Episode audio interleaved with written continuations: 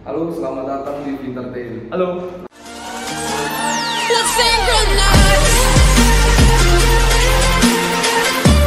Ini kita mau ngelanjutin ngomongin saham-saham yang masih rela- relatif murah lah ya. Iya, yang 100 ribuan sampai 200 ribuan Ya. Nah, yang minggu lalu kan kita udah ngomongin yang di bawah dua di bawah 100 ribu. Hmm. Nah hari ini kita mau ngomongin yang saham-saham bagus tapi harganya masih 100 ribu, ya di bawah 200 ribu lah. Di bawah 200 ribu, ya. Lu punya nggak saham-saham yang harganya 100 ribuan dan lu favorit banget dengan saham itu meskipun di jangka pendek kalau untuk kayak trading kan biasanya kan harga fluktuatif Ah. tapi untuk yang sekitar untuk jangka menengah Oh, jangka menengah kayak setahun dua tahun gitu ya. Ya. Eh, kalau setahun dua tahun sih eh harusnya lebih sih harusnya. ya terserah sih. Ah. sebenarnya jangka Ah. menengah relatif beda-beda kan Ada gua Adro sama Astra Grafia. Seragam Ah. kenapa tuh Nah, kalau misalnya Adro nih, ya Adro kan dia salah satu eh, tambang batu bara paling Gede kan, ya. satu di Indonesia kan kalau nggak salah. Gede. terus habis itu juga eh, kalau mau dilihat-lihat, Adro juga lagi under value atau harganya itu masih lagi di bawah aja sebenarnya. itu dilihat dari mana tuh entertainment ini Ah, dia PBV-nya kalau nggak salah 0, berapa ya? Coba gue cek dulu Ya.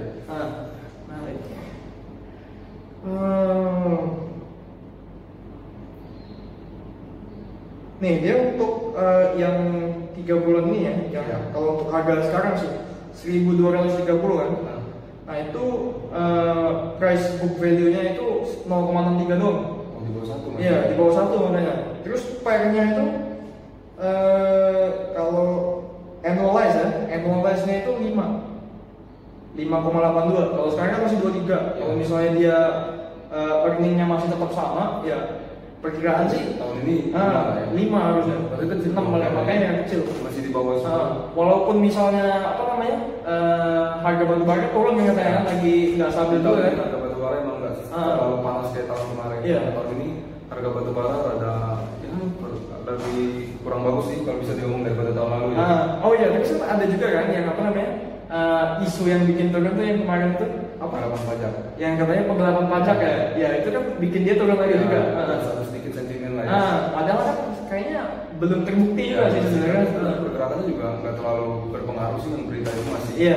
masih aman-aman aja Data dari CNBC ini ya, eh, jadi ada beberapa eh, perusahaan batubara yang izinnya udah mau habis udah mau habis gitu loh, tapi eh, belum ada kejelasan sampai sekarang. oh iya. apalagi Bu Rini tulis surat ke sekretariat apa eh, negara itu supaya BUMN dulu yang diprioritaskan. Adaro termasuk salah satu dari tujuh perusahaan itu Nah iya, masuk Ah, tapi masih lama sih ada kan 2022 baru Masih habis. lama ya. Selain Adaro ada lagi nggak saham yang 100 ribuan? Eh, ini? 100 ribuan. Iya. Tadi gue nyebutinnya Adaro sama Astra Grafia. Astra Grafia kan. Nah, Astra Grafia itu dia perusahaan eh, IT ya di. Indonesia. Dia jadi ada perusahaan untuk printing kayak Iya. dia nyuplai Fuji Xerox. Iya. Eh, sama dia juga ada eh, jasa pokoknya IT solution Ya, untuk solusi eh, IT. Ah, B2B lah pokoknya Iya. Ah, untuk IT revenue dari segi revenue sih dia naik terus juga dari tahun misalnya tahun 2015 ah, net profitnya itu 255 miliar sampai ke 2017 itu 257 miliar Ya. Nah, 2018 kalau 2018 270 miliar. Nah, kalau misalnya annualize tahun 2019 ya, perkiraan tahun 2019 ya, Estimasi lah ya. estimasi itu eh, 102 miliar. Nah, jadi itu kan masih naik terus nih Ya. sebenarnya. Tapi kalau misalnya di harga, Ya. dia itu selalu turun Oh. sebenarnya. Jadi dari tahun 2013 harganya itu 1600-an Ya. tahun 2014 kan 1900 ya hampir 1900 nah sekarang tinggal 1300 Turun lagi. turun lagi padahal sebenarnya performanya malah meningkat sebenarnya Tapi berarti performanya performa si Astra ini Ah. meningkat tapi harga sahamnya turun. iya tapi harga sahamnya turun Kalau dinilai dari kayak price book value nah kalau misalnya price book value juga turun Turun. karena kan dia net profitnya eh, nggak turun Ya. tapi itunya turun apa. Eh, price-nya turun jadi otomatis pasti PBV-nya juga turun nah dari ini berapa? Sekarang kalau sekarang PBB-nya di 1,06. kecil berarti. Eh kecil banget. Sebelumnya itu kalau di tahun 2013 ya. 2013 itu dia bisa 3 Tiga. 3.06 artinya Kalau di 2017 yang nggak terlalu jauh lah. Gak terlalu jauh ya 2017 ya. Itu masih 1,34. Masih 1,3 Ah. Lumayan lah. Iya, artinya kalau mau beli sekarang kayaknya boleh masuk nih kayaknya. Salah, salah satu saham yang masih ada value lah. Iya, masih ada value dan kayaknya kinerjanya oke-oke aja gitu loh. Karena kan untuk di masa sekarang kayaknya teknologi solution ini bakal jadi daya tarik sendiri ya. Iya. Semua perusahaan kayaknya perlu dengan barang- Apalagi sekarang itu kan uh, Pak Jokowi uh, Yang presiden kita ekonomi 4.0 namanya Gitu. itu pasti menekan semua perusahaan tuh Untuk lebih ke fokus ke IT, digital, ah. lebih concern ke bagian digital. Iya. Nah itu kan uh, saham yang favorit gue nih. Kalau yang untuk 100 ribuan sampai 200 ribu, kalau lu gimana? Kalau gue sih sebenarnya ada ini apa ACE. Jadi ACE itu penjualan dia di tahun ini tuh yang 2019 kuartal 1 tuh naik sekitar 19,35 persen Hmm. dari sebelumnya 1,55 triliun jadi 1,85 triliun. Hmm. Nah, laba kotornya juga naik Hmm. jadi 18 eh naik 18,53 persen dari yang sebelumnya 751,99 miliar naik menjadi 891,51 m. Nah, dan juga yang paling lebih bagus lagi nih, liabilitasnya turun 10,18 persen. Oh. Yang sebelumnya liabilitasnya itu nembus 1 triliun di posisi 1,085 triliun itu turun menjadi 975,17 m.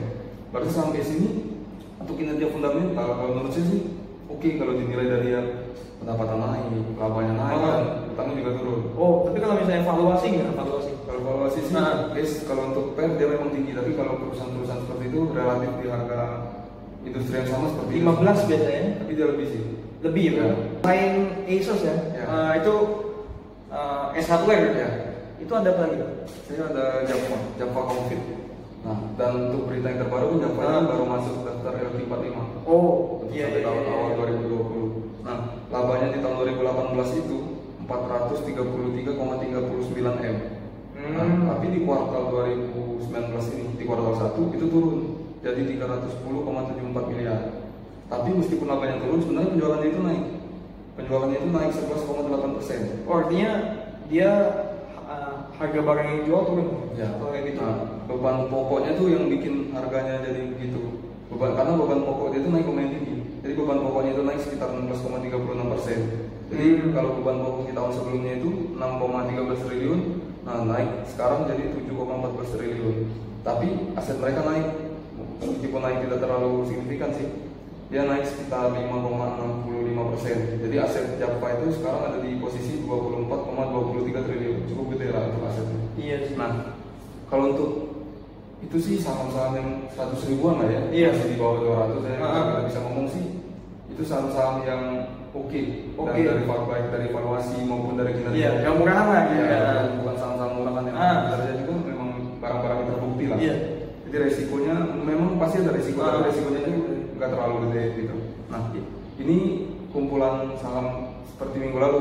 Nah, di minggu ini kita kumpulan saham yang tentang yang 100 ribuan. Ah, itu saham-saham yang tadi tadi kita pilih ya. Kayaknya itu kalau 200 ribu, 100 ribu, Ya. itu kayaknya cocok lah masih untuk anak-anak SMA, Oh, iya. anak-anak kuliah gitu. Ya. Kayaknya masih cocok sih. cocok gitu. Ah. Sama kayak minggu lalu juga sebenarnya masih cocok. Masih cocok. emang yang minggu lalu resikonya lumayan gede lah, Ah. karena kan perusahaan yang rada-rada sensitif. Nah, kalau kalian tertarik atau sebenarnya ini balik lagi ke kalian ya, disclaimer Iya. kalian. Kita cuma ngasih rekomendasi yang Hmm. menurut kita yang bagus. Tapi kalau kalian punya yang bagus, kalian boleh bagikan di komentar. Jadi kita juga dapat sharing-sharing dari kalian. Kalian biasa beli saham apa sih yang harganya 100 ribuan? Iya.